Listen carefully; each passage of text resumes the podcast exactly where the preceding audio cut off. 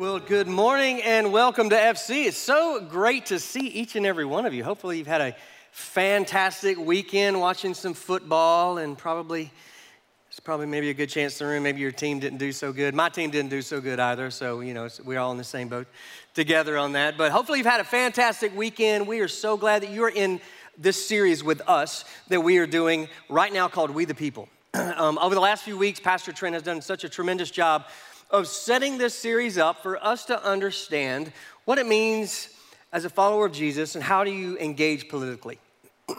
how, how are we engaged in politics, in our world, in this life, as a follower of Jesus, as a Christian? And, and, how do we engage without it being something where we are inc- being incredibly maybe forceful, right? I mean, how do we engage and how are we, how are we a part of, the, of politics in our lives each and every day in political, even political conversations. And, and how do we engage in that in such a way that, that is honoring to God, honoring to His Word, and honoring to others?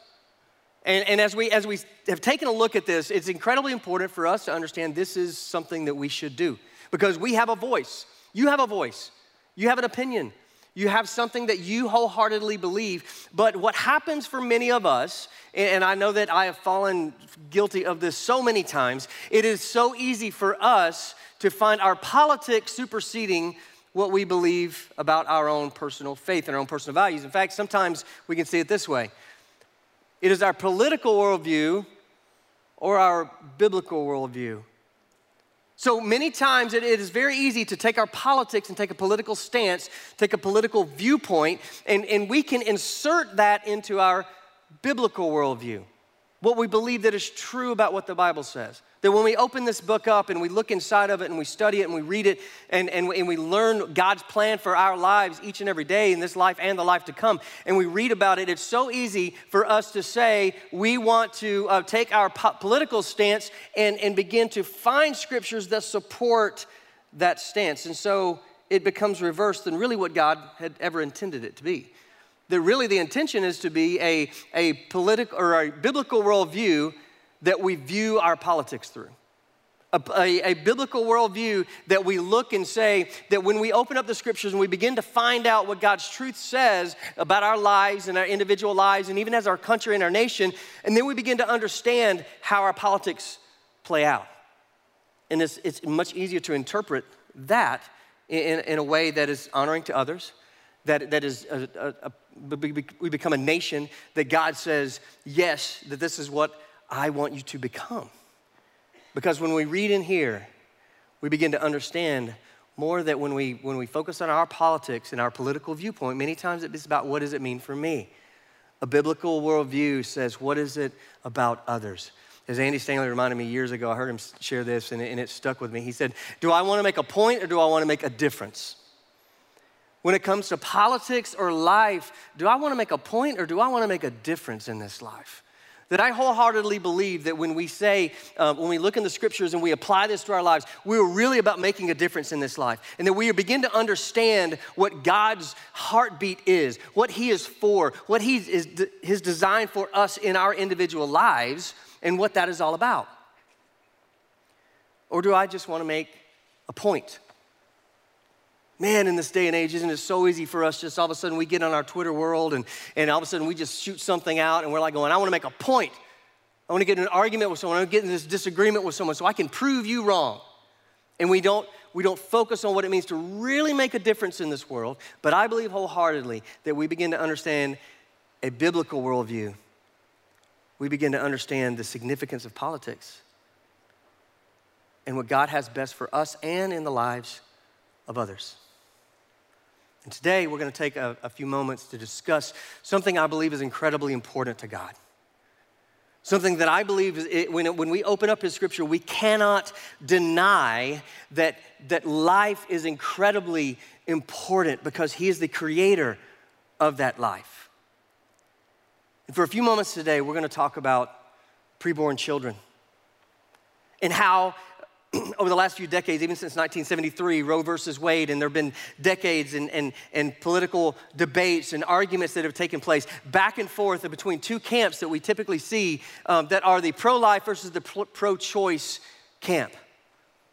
I mean, I'm sure you've heard that, unless you've kind of hidden under a rock. You've heard these, these two phrases right here. There's pro-life and there's pro-choice. And pro-life says this, is that, that we believe that every life is significant, every life is important, and we believe from the time of conception until we exit this world and meet our maker, that all lives are incredibly important and significant, and every life should have a chance to have a life.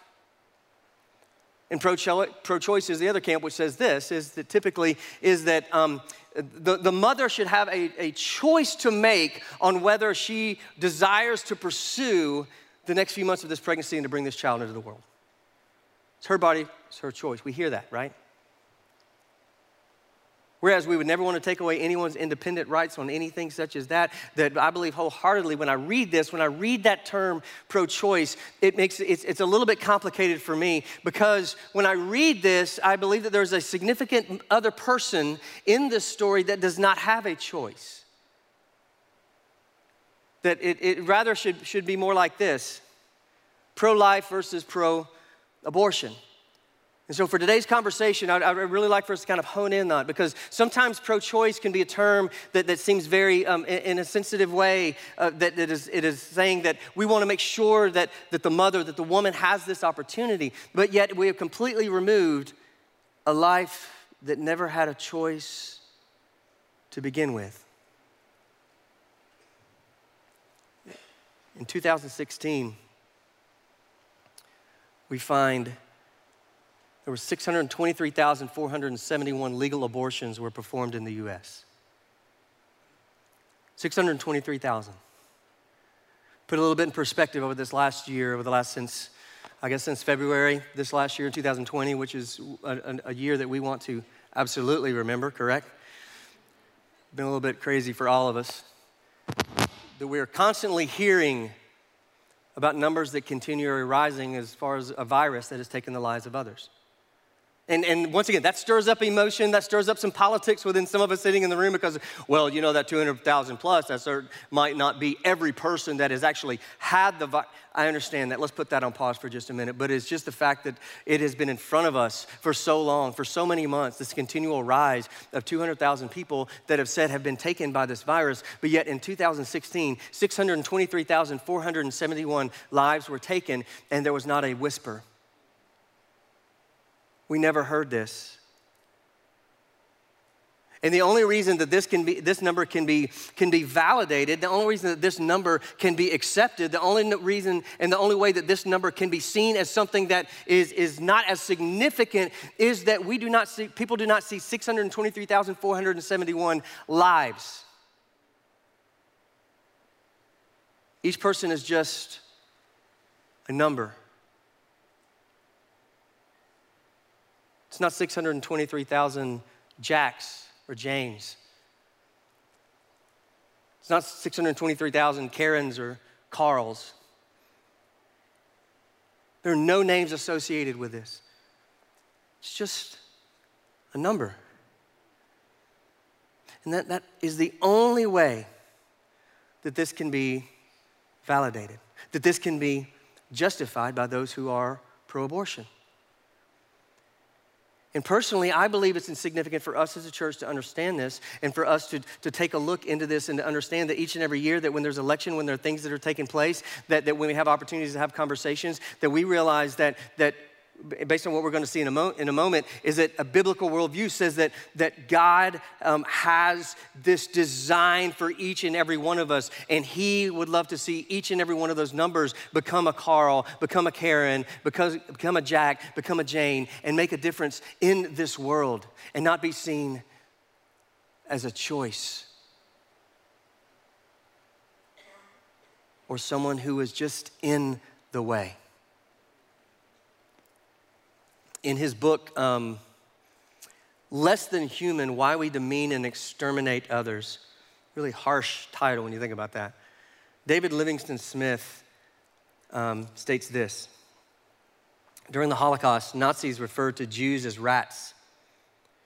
Hutus involved in the Rwanda genocide called Tutsis cockroaches.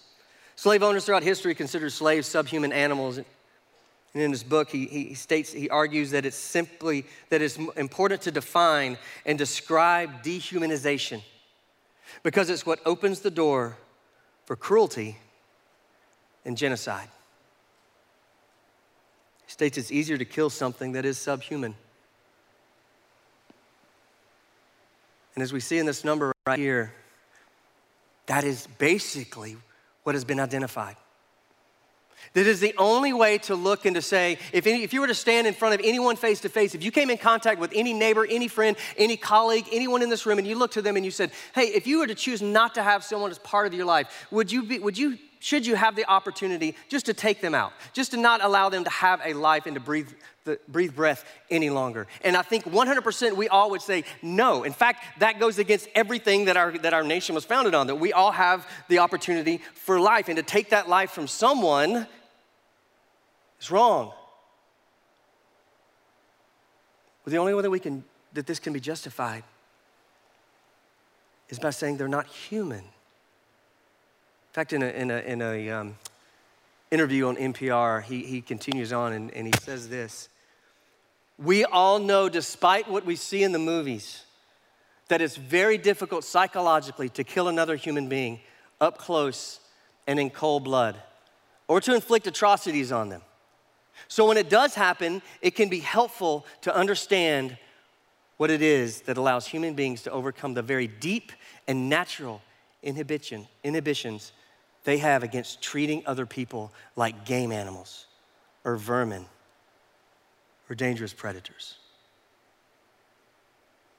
Stating here that, that in his book, he's talking about slavery, he's talking about uh, genocide, he's talking about how in the world could, could the Nazis treat, treat the Jewish people in this way and see them and actually look them in the face and take their life. And the only way to do that is to say, You are not human.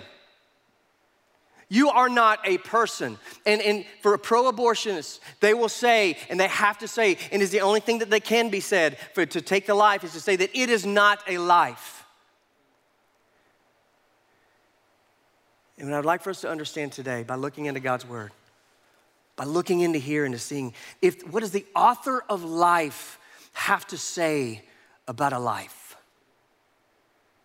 And, and I know what you're, you might be sitting in this room going, well, that's circular reasoning for you. You're coming back to the Bible to kind of prove your religious point. Is that what you're trying? I would love for you to entertain for just a moment to hear what God has to say about you and your life and every life that has ever, ever been from the moment of conception. In fact, we find in Luke, we open up the book of Luke, we read about Elizabeth and Mary having this interaction. Mary is uh, the Mary of Mary the mother of Jesus fame. You might know her from that, right? So she has a relative, Elizabeth, that she goes to visit. And as she goes to visit her relative, this is what, this is what happens. And when Elizabeth heard the greeting of Mary, the baby leaped in her womb. Mary was pregnant, okay? And, and I mean, Elizabeth was pregnant and it leaped in her womb. And Elizabeth was filled with the Holy Spirit and she exclaimed with a loud cry, Blessed are you among women. And blessed is the fruit of your womb. And why is this granted to me that the mother of my Lord should come to me? For behold, when the sound of your greeting came to my ears, the baby in my womb leaped for joy.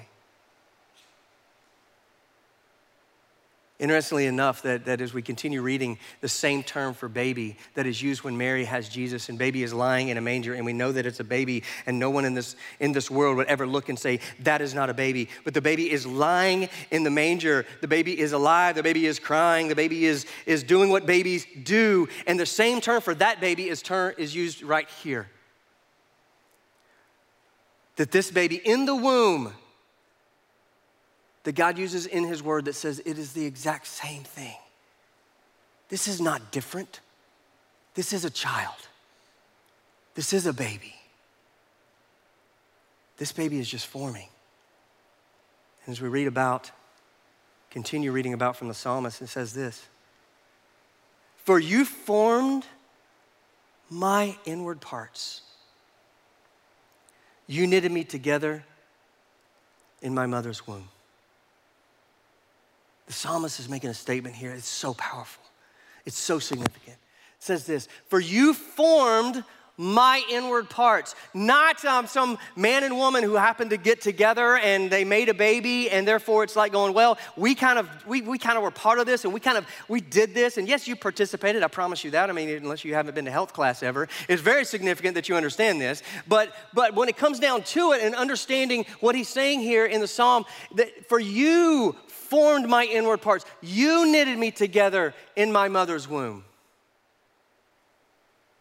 stating this God, you formed me.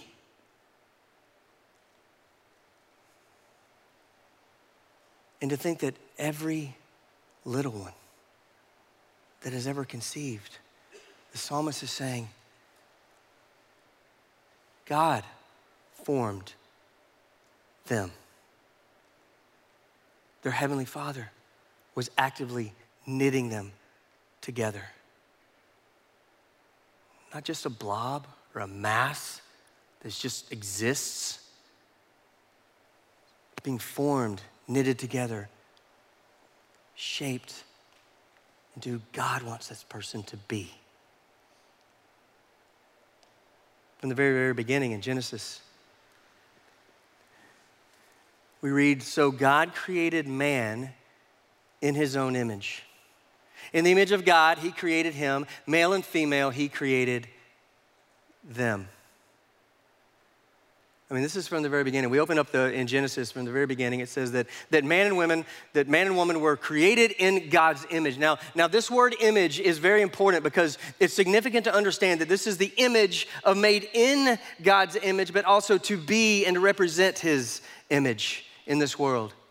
And that's the dignity and sanctity of every life. And that every person that we, that we come in contact with personally on a day to day level, that we realize that they, that they have, that they're incredibly important. It doesn't matter your background, doesn't matter your color, doesn't matter your socioeconomic situation, it, doesn't, it does not matter where you are in this world, that God says each and every person made in my image. And I believe wholeheartedly this goes to being formed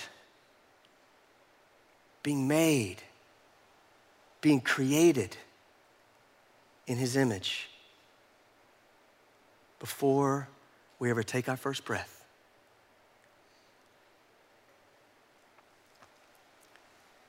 We find in Jeremiah, before I formed you in the womb, I knew you. And before you were born, I consecrated you. I appointed you a prophet to the nations. Here's God speaking to Jeremiah, and he's reminding Jeremiah of this one thing. He said, Before I formed you in the womb, I knew you. Can I remind you, before you're being formed in the womb, that God knew you? Does that mean that, that God has just allowed things to happen? No, what that means is this is that the God that we serve, the God that we love, the God, the author of life, the one who has given, uh, given us, each and every one of us, the breath of life and the opportunity to live in this world, that he says this before I formed you, before you're even being formed, I knew you. Now, you, you, might be here and you're saying, I, I, don't even know about this. You're pulling out these verses, and, and, and yes, I, I would love to, to, to understand this, but but what, what, what does that have to do? Maybe if I don't believe the verse, well, can I just ask you this? Does that not give you more hope than what you hear in this world that you were just a blob? That, that, that you were just a mass? That you maybe you happened by accident? As we read each and every one of these, there is no accident. God has ordained and God has orchestrated. And yes, I understand wholeheartedly and completely that each and every situation can have a challenge to it. But I promise you this the life that is taking place inside of that mother is incredibly important to God.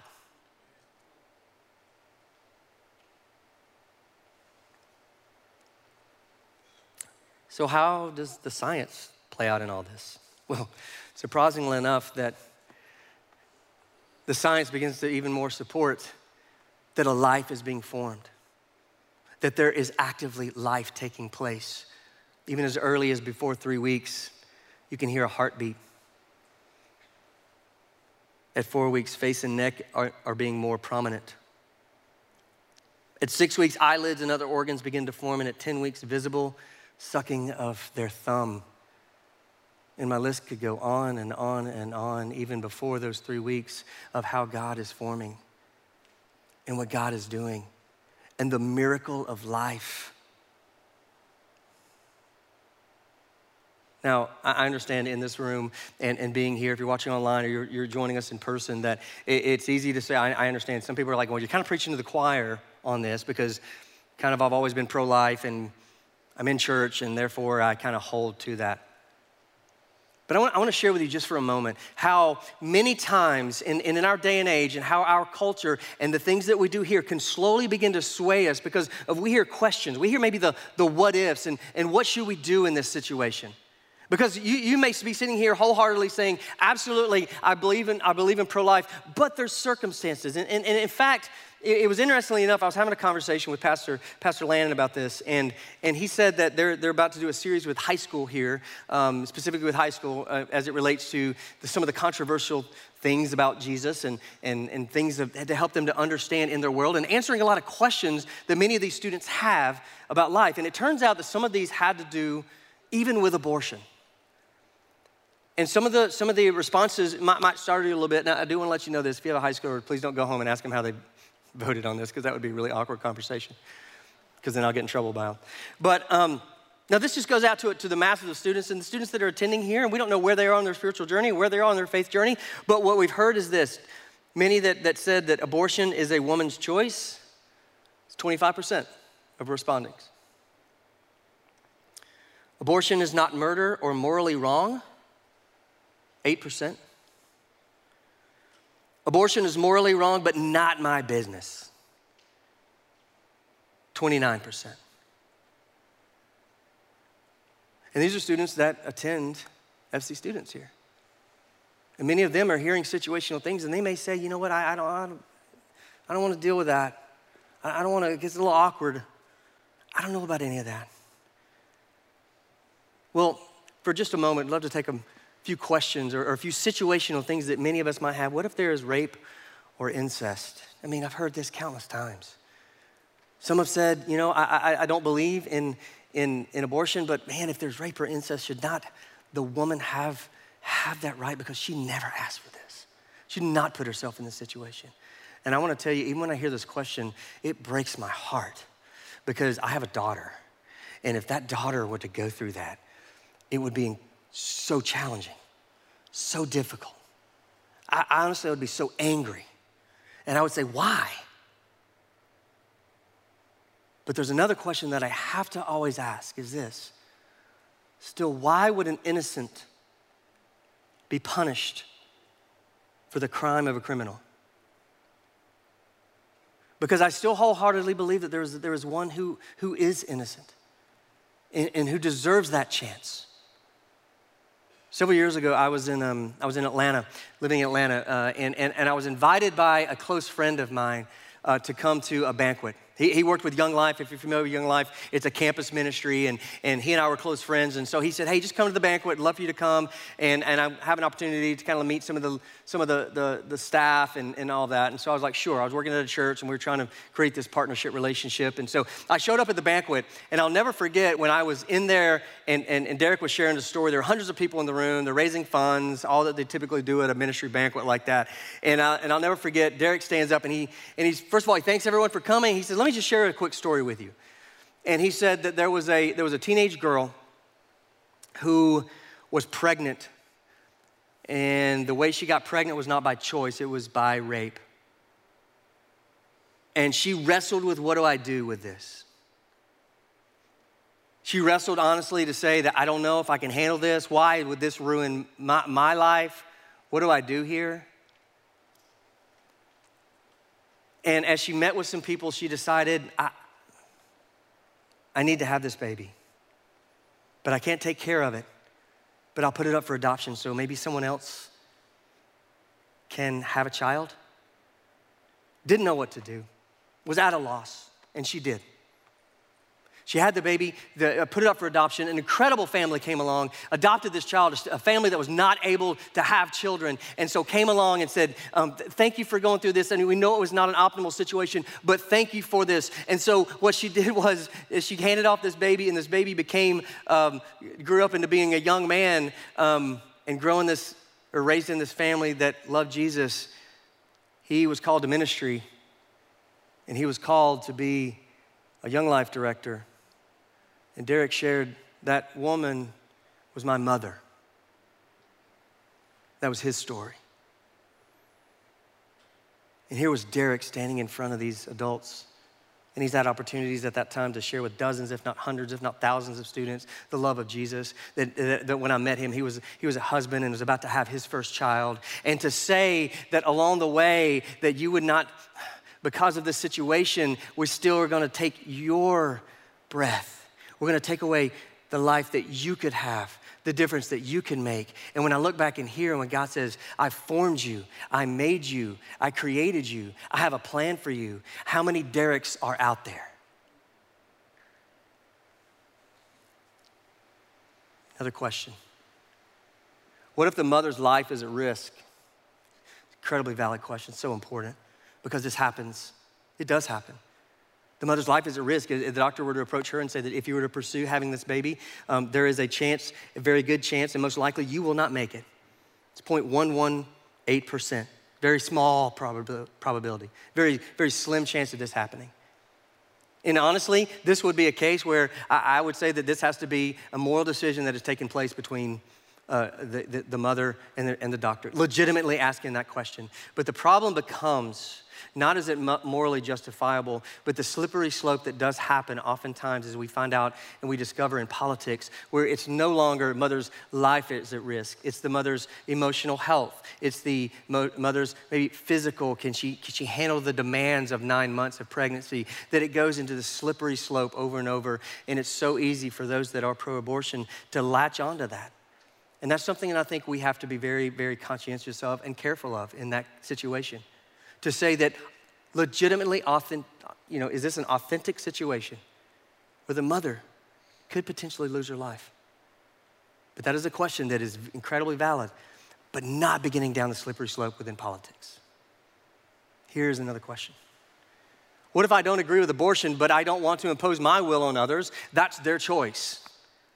I mean, I hear this a lot. I mean, this is one of the, the high percentage uh, questions that were even sent out to the students, the high school students, that, that what if I don't agree with abortion, but I don't want to impose my will on others? Can I just share with you? This is one of the easiest ways to cop out because you're not making any sort of a stand. You're not making any sort of a, of a personal conviction. You can say, it's my conviction, but not the conviction of others. But it's very similar to me saying that I don't, I don't agree with, with drinking and driving, but if you choose to drink and drive, even if you happen to take someone out that's innocent, that's okay. Or if I were to say, you know what, I really don't like my neighbor at all, and I'm never gonna do anything with it, but if you don't like your neighbor and you wanna go out and take them out, and just, you know, that's your choice. Or, you know what, you really shouldn't steal from people. I get that. I'm not gonna steal. But if you wanna take, that's on you. We have laws. There are so many things that we have done in this country to say that we have to protect the rights of others and to state this that I don't agree with it, but I don't want to impose my will.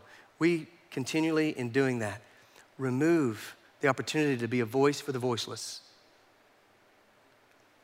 And we have an opportunity to intervene as Christians to make a difference. Final question is this What about separation of church and state?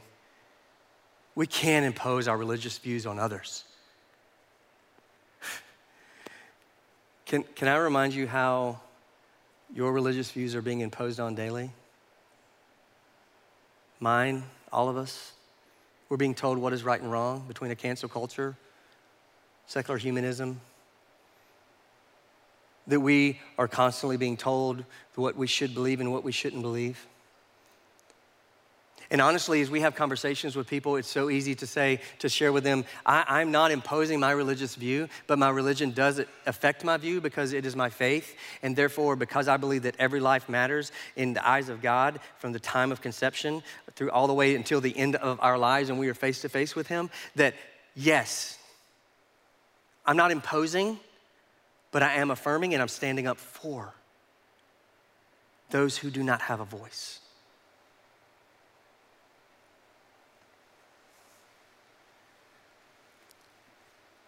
We hold these truths to be self evident that all men are created equal, that they're endowed by their Creator with certain unalienable rights, that among these are life, liberty, and the pursuit of happiness. This is not a religious document, this is our Declaration of Independence. And if we believe that all men are created equal, and that we believe at the time of that conception that that is creation, that we believe that inside of the mother's womb, that we believe inside of her is a life being created, then they deserve life, liberty, and the pursuit of happiness. We do not have the right to take that away from them.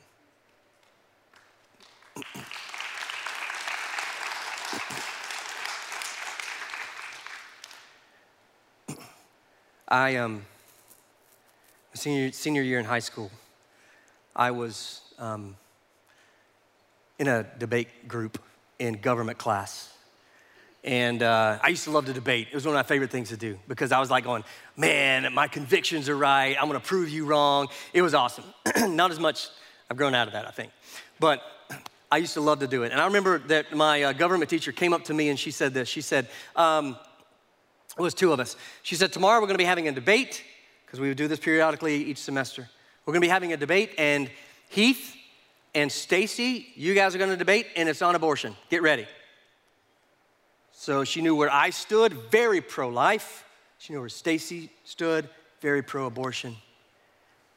And we were gonna go after it we were gonna just go for it and be yelling at each other and debating like debaters do. And we're, we're you know, we got our two platforms, and it was like a it was like a tennis match going back and forth. I mean, you can see everybody's heads doing this back and forth. And we I'm sharing my view. I've got my cards. I'm proving her wrong. Ha ha! How about that one, zinger? And she's doing the same thing back to me. And we're going back and forth. We're we're sharing everything from going back to the the Constitution to our laws to the bylaws. To, I mean, we're going after it. And all of a sudden, at the end I did something I really didn't expect to do. I remember to this day doing this.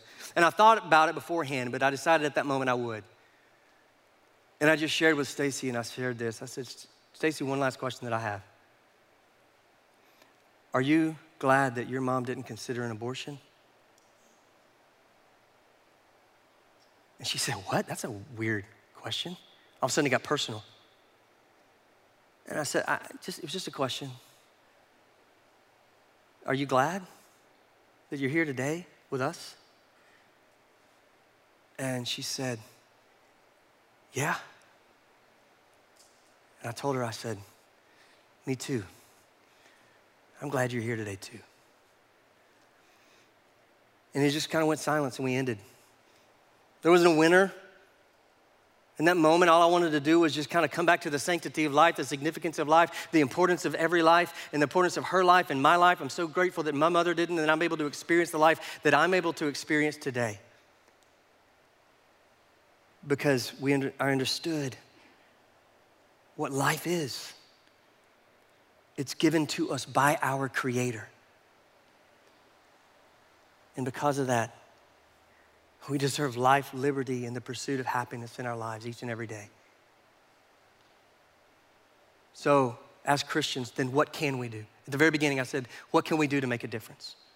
Not just make a point. What can we do to make a difference? Today was not just about making a point, and this is what I, what I want us to, to, to, to finish up here. Uh, what can we do? We can vote, absolutely. One of the things that we, each and every one of us can do is we can vote. And here's what I want to encourage you to do, especially if you're, if you are younger and you're kind of looking ahead. I want you to understand this. It is important to understand that what each and every candidate stands for. It's easy to go to a political platform and you all of a sudden go to that. I want you to, I want to challenge you to think through and to evaluate and look at each candidate and what they truly stand for in some areas. And it's easy to say, well, economy is a little bit more important to me than this. I want to challenge you on that because 600 something thousand um, babies that did not make it into this world just several years ago, hundreds of thousands since, I believe would say, please don't vote to fill your pocketbook. Be aware of this when you're voting. Next is this we have a voice. You and I have a voice. We interact with people. We have dialogue with people. We have the interactions that we can have with helping others understand the significance of each and every life. Maybe it's someone who is wrestling with this personally. Maybe it's someone that you know has a daughter that says, I didn't, we didn't expect this. What do we do? That it doesn't matter what that situation is. We can avoid it or we can step up and have a voice and say, Can I just be there for you? Can I care for you? Can I be the voice of the one who doesn't have a voice? And to say that I believe that they say they would say, I want a life. I want a chance. I want to make a difference in this world. So we have a voice. and we can support those making a difference because I promise you this there are organizations that are out there that are doing amazing things. I know it's easy to say, well, I voted, nothing happened, so be it, nothing changed, done. Easy just kind of slide into that. That I don't think God would have us to stop. I believe God would say, no, no, no, no, no, no. They're each and every individual life, and you can help make a difference in that. And for a moment, um, I'm gonna bring out Tracy Taplin. Tracy, come on out. You guys, as Tracy comes out, give Tracy a hand. Tracy is our uh, director of community engagement here, and she recently has kind of moved into this role. I get to work with her on the development team, and she's absolutely amazing. Has a heart for our community. If things that you do, such as food drives, or if your small groups involved in serving and giving, and, and if you just happen to be you know partnering in any way, saying I want to serve in our community through Foothills, then you, most likely you've had an interaction with Tracy, and she's helped you to find that. And so, also we have four partners that we, that we work with that are that are here today. And so I've asked Tracy, because she's the most knowledgeable about this, to come out for a moment and just to kind of give a snapshot, just give an overview of what these are. And I want to encourage you, if you drop by there, nobody's going to assume anything specific about you. We just want to encourage you to drop by, get some information on this, because I believe each and every one of us can make a difference by supporting these ministries and, and being aware of, of what they do for foot, in the community, for Foothills, and so far beyond. So, Tracy, you want to share with, a little bit of, with us about these? Thank you, Pastor Heath. Yes, we're so blessed to have four different ministry and agencies here today. The first one on the screen is Pregnancy Resource Center. Some of you may know them as PRC. They are located right here in Maryville, and they have wonderful, free, confidential services, including pregnancy testing. They have ultrasounds on site. They also have pregnancy support groups. One interesting thing about them, for the last couple years, they've also had a mobile ultrasound unit, which goes all over our area serving clients. So we're just blessed to have them right in our own backyard. Second, we have Bethany Christian Services. This is an international ministry with a Knoxville office. Some of the things that Bethany um, does in our area include uh, pregnancy support. They also place um, infants for domestic infant adoption, and they also work with foster care adoption if a family is interested in adopting internationally, they can also complete the home study that goes along with that process. Uh, third is Hope Resource Center. Um, hope Resource Center does exactly what its name says. They offer hope and resources. So we have representatives here from Hope. They are located very close to UT uh, campus. So they have a wonderful location to minister to many people in our area. They are um, a source of pregnancy testing, free and confidential. They offer well woman care and other testing as well. So we are just thrilled to have them here this morning. And last but not least is Deeper Still. Deeper Still is an international ministry that holds retreats for people who have been through an abortion. They have retreats for men and women so that they can teach truth about the healing that can only come from God in those situations. That's great. Awesome. Thank you so much, Tracy. Thank you. And Tracy will be available as well in the lobby if you just kind of walk up to her and be like, hey, I'd love to find out more about, can you direct me? I saw you on stage. Um, I'm sure the bald guy has no clue. And uh, she would be happy to help you. And, and we just want you to know we, we want to be a, church that does impact and, and, and sees lives being changed even through these ministries and supporting them. And even as we, you might have been sitting in this room today and you might have heard, um, even as Tracy mentioned, deeper still, some that maybe have gone through this in the past. Maybe you've gone through an abortion. Maybe you've known someone that you've supported with or driven to. Well, I want you to know this that God is bigger than any of that. God is a, is a God of grace, of forgiveness. There's nothing that was not placed on the cross. Forgiveness is found at the foot of the cross where Jesus gave his life for us. And we have actually in our prayer and care room, we have some people that would love to talk with you. Maybe it's someone you just love to go in and pray about this situation. I want to have this conversation. I just don't know what to do. Please go in there, meet with them, pray about them, drop by one of the tables. Maybe you have gone through this previous year and you're like going, I don't know what to do. I mean, sitting in this room and you guys are talking about a decision that I made. What, what can I even do? That's what they're there for. We'd love to have someone to be able to speak with you, to pray with you, to share with you. Please drop by there today. And as we leave today, let's never forget every life is significant. Every life is important. God makes no mistakes. He's the incredible author of an amazing design of us.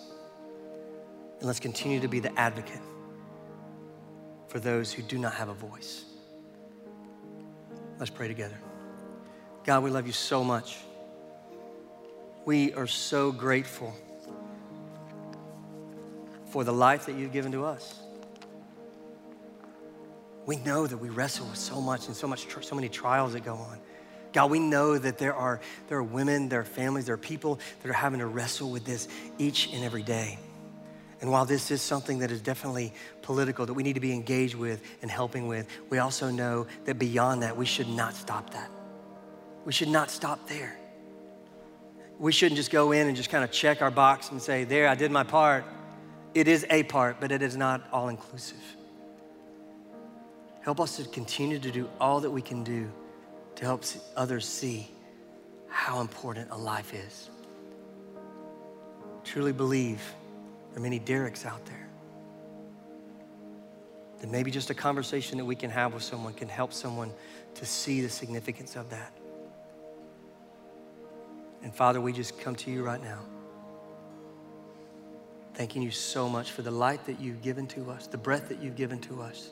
Let us not ever take that for granted and to realize it is a gift from you.